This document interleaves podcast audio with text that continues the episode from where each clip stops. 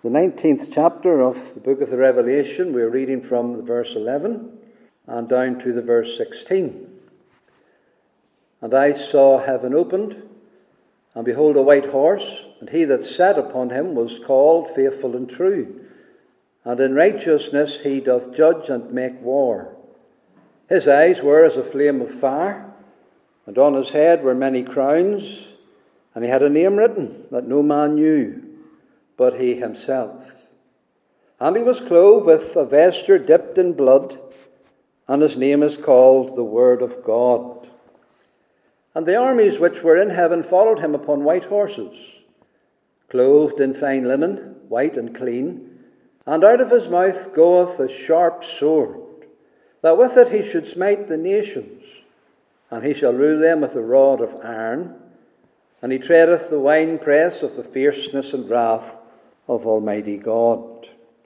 And he hath on his vesture and on his thigh a name written King of Kings and Lord of Lords. Here we have a picture of the warrior king sitting on a white horse. It is the picture of the conquering Redeemer, our Lord and Saviour Jesus Christ. Now, notice how the vision is introduced. The opening words, I saw heaven opened.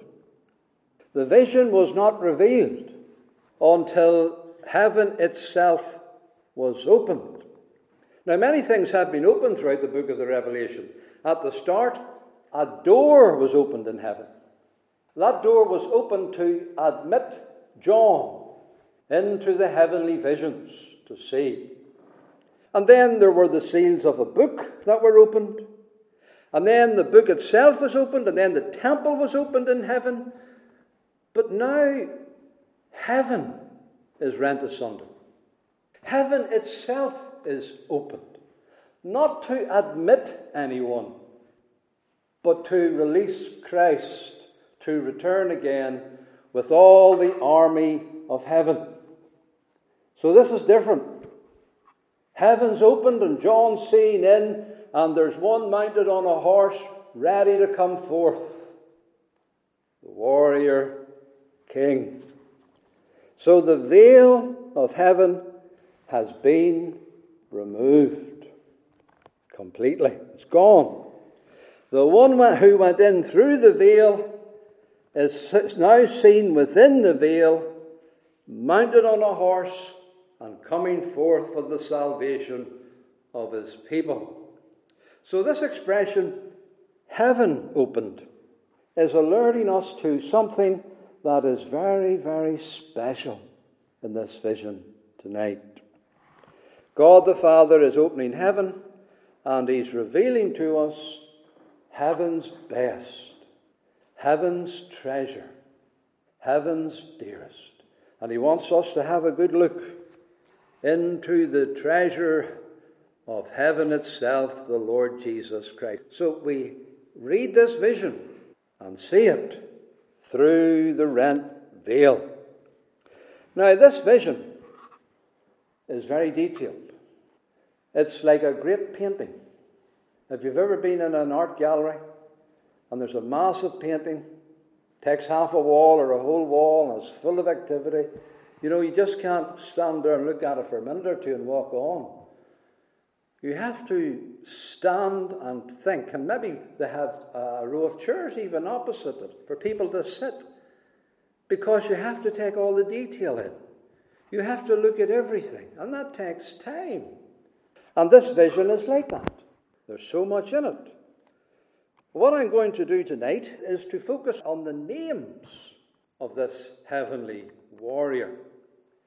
Now, notice the emphasis of the apostle on this matter of his names. Four times he alludes to the names of the Lord Jesus. In verse 11, he that sat upon that horse was called faithful and true. And then verse 12, he had a name written that no man knew but he himself. And then in verse 13, his name is called the Word of God. And then at the end, on his thigh a name written King of Kings and Lord of Lords. Four times there's a focus on his names. So this must be very important. The Holy Spirit must want us to consider the names. The Saviour has many names. Yes, he has one name. He has the name that is above all names. But in other respects, he has many names because he has so much glory, so many facets of excellency and majesty that he has to have a multitude of names.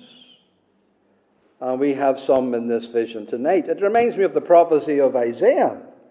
You remember how Isaiah said, Unto us a child is born, unto us a son is given, and the government shall be upon his shoulder, and his name will be called Wonderful, Counselor, the Mighty God, the Everlasting Father, the Prince of Peace. A list of names.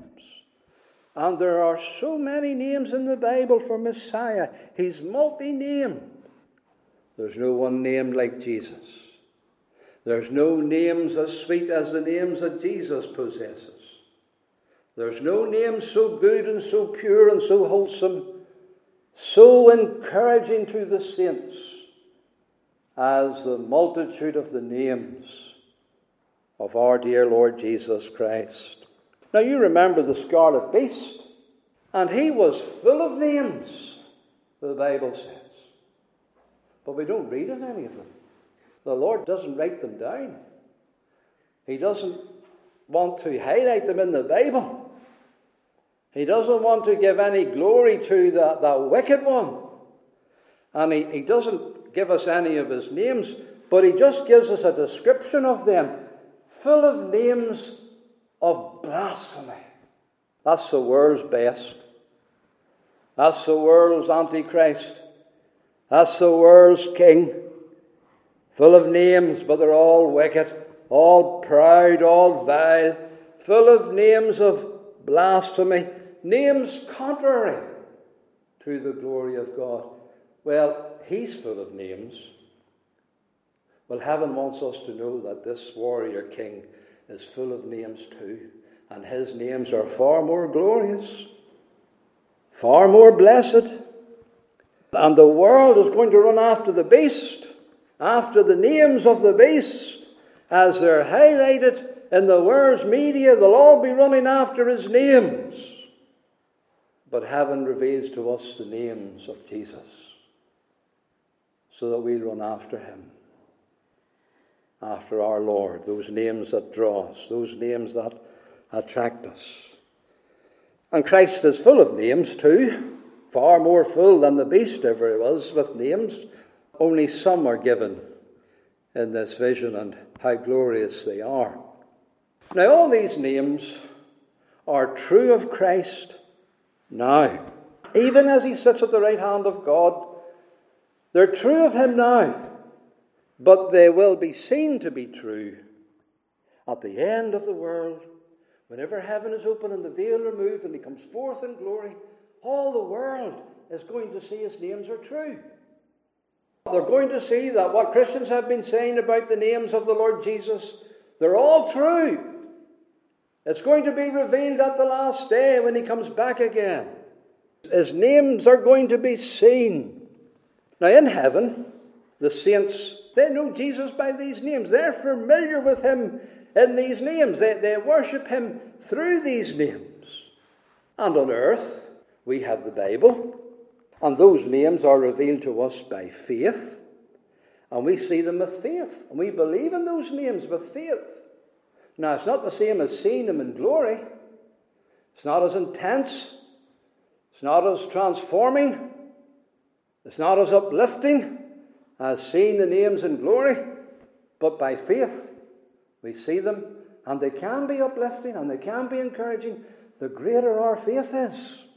And that's why the Lord gives these names to encourage our faith, to increase our faith in the Lord Jesus when we see the names. And so heaven is removing the veil and letting us see afresh the names of Jesus Christ. Now, we Christians, we don't have to wait to the end of the world to have these names confirmed to us. We believe them now, don't we? All of them. We have the Word, we have the vision, and we see it by faith, and we believe these names that are revealed to us. The Bible says the name of the Lord is a strong tower.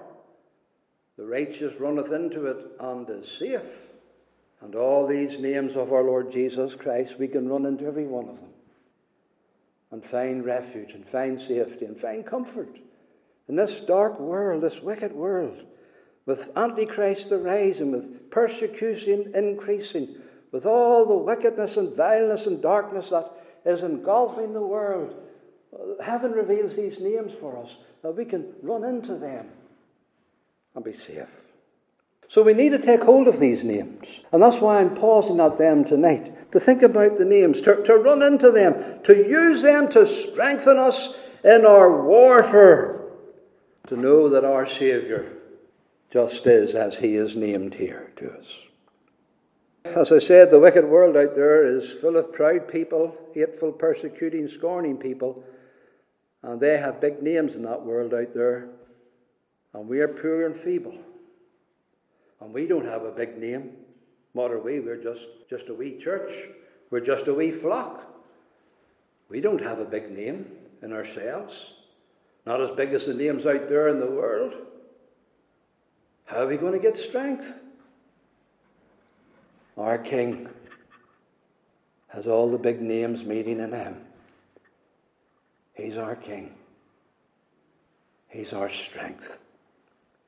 And so we have to keep his names before us, and that's why they're revealed here to us tonight.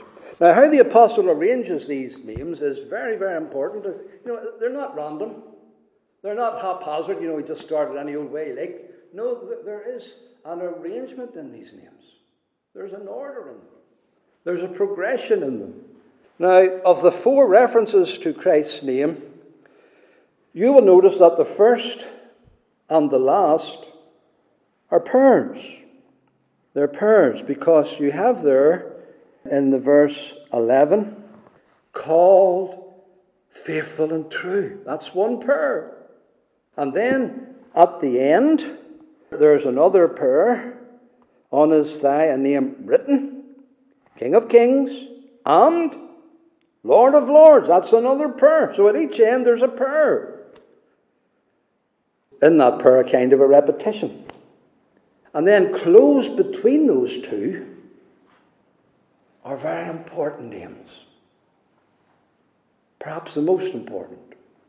There is that name that is described there in verse 12, a name written, and yet no man knew but himself.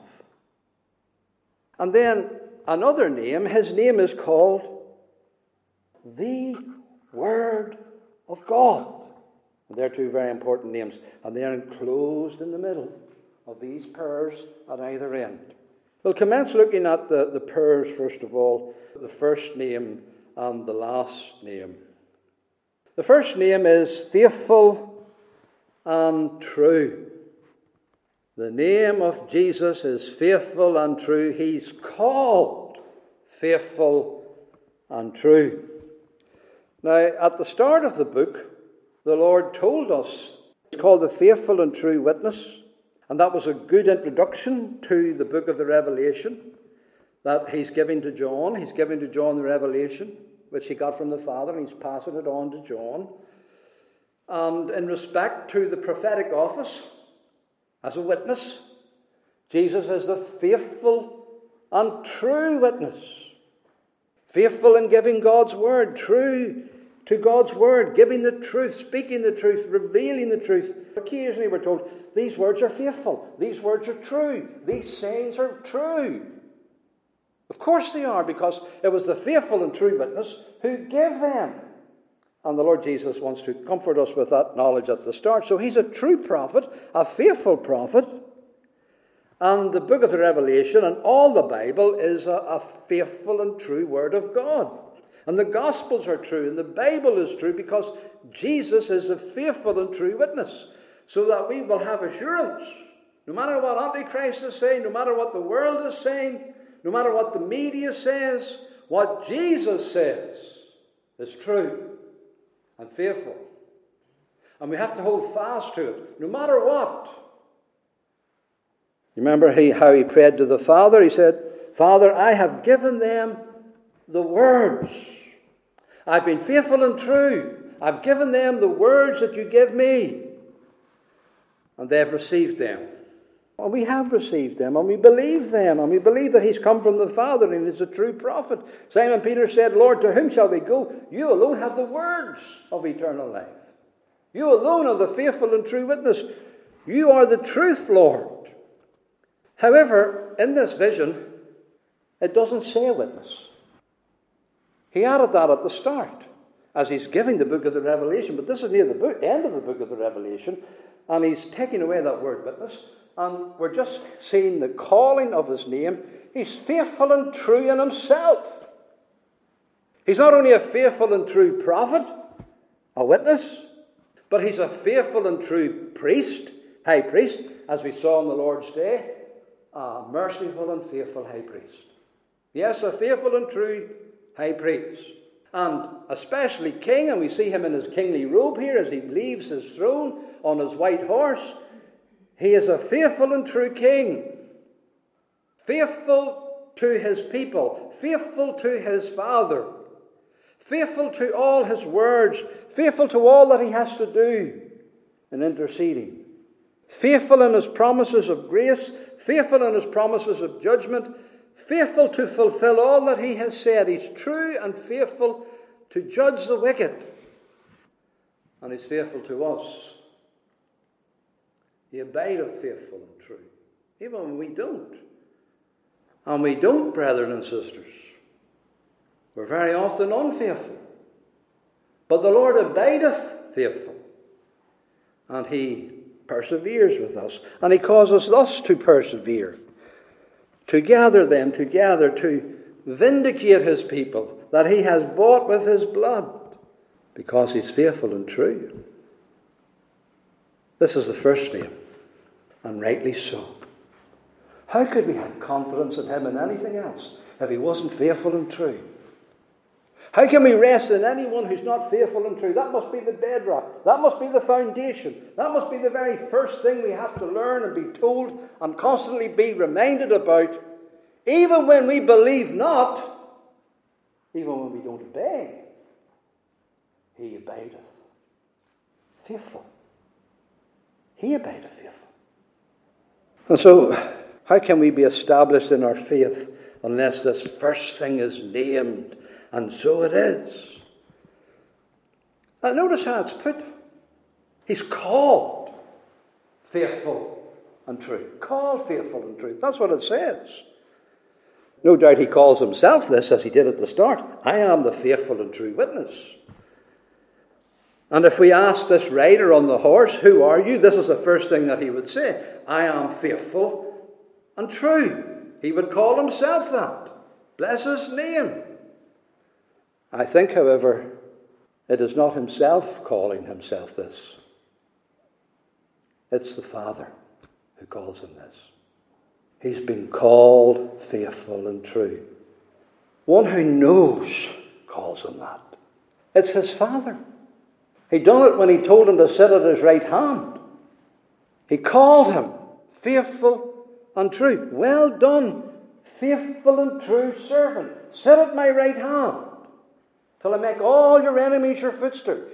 The Father called him this. All the angels heard it. All the glorified in heaven at that time. And down through the generations who are at, are at the throne of God, they hear it. The Father is saying, every time He intercedes, the Father is saying, You are faithful and true. He's called that. All heaven knows He's called that. And all heaven knows the Father calls Him that. He's called faithful and true. And for 2,000 years, it's still the same. And however long the clock is going to continue to tick, It's still going to be the same, running to the end of the world, this interceding Saviour. The Father says, Thou art faithful and true. You're true to your sheep, son. You're true to me, son. You're faithful. You're faithful to your brethren. Faithful high priest. That's what the Father can say and does say. And that's why the Father can say to us, as He does say to us, This is my beloved Son, this is my faithful Son, this is my true Son. You hear Him. Hear Him. Believe in Him, rest in Him. And so, you who trust in Christ and receive comfort from this name, the Lord will never let you down. He will never fail you because He's faithful and true. He, he will never leave you on your own. He'll never leave you standing and you'll be ashamed. He'll never leave you like that. He won't forsake you. He won't leave you unhelped, unaided. He's too faithful for that. He's faithful because he never changes, you see. He never wavers, he never repents. He's the same yesterday, today, and forever. Thou, Lord, in the beginning, as we saw in Hebrews, has laid the foundation of the earth. They're all the work of your hands. They'll all perish and be changed, and they'll all wax old, and everything will decay, but you change not.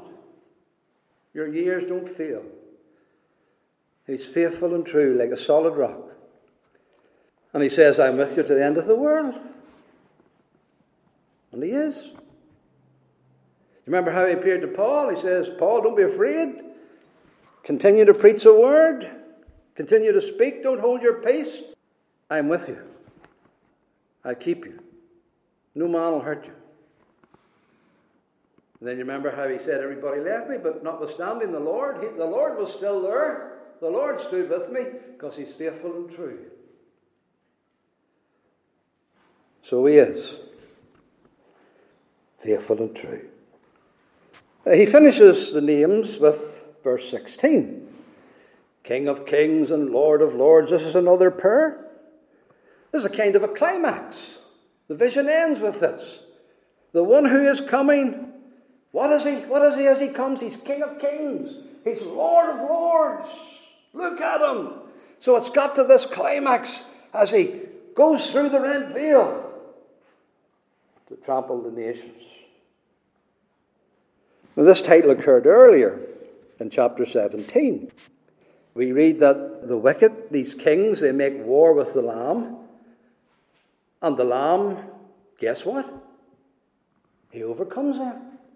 Why does he overcome them? Because he is Lord of lords and King of kings. That's why he overcomes them. That name is used to explain how it is that the Lamb overcomes the beast and the kings of the earth. And now, as he mounts his white horse, is he going to have any problems? Is he going to find it difficult on the earth to deal with the earth, to deal with the problems, to deal with the kings, to deal with all the wickedness and the unbelief? Is he going to have problems? No, he's not going to have problems because he's King of kings and Lord of lords. Not just our Lord, not just our King, he is Supreme Lord, Supreme King. He is the only sovereign potentate king over all other kings, lord over every lord. He rules absolutely supreme, the Most High, the highest. That's what this name means. Remember how Nebuchadnezzar learned that in Daniel 4. Remember the king of Babylon, he exalted himself.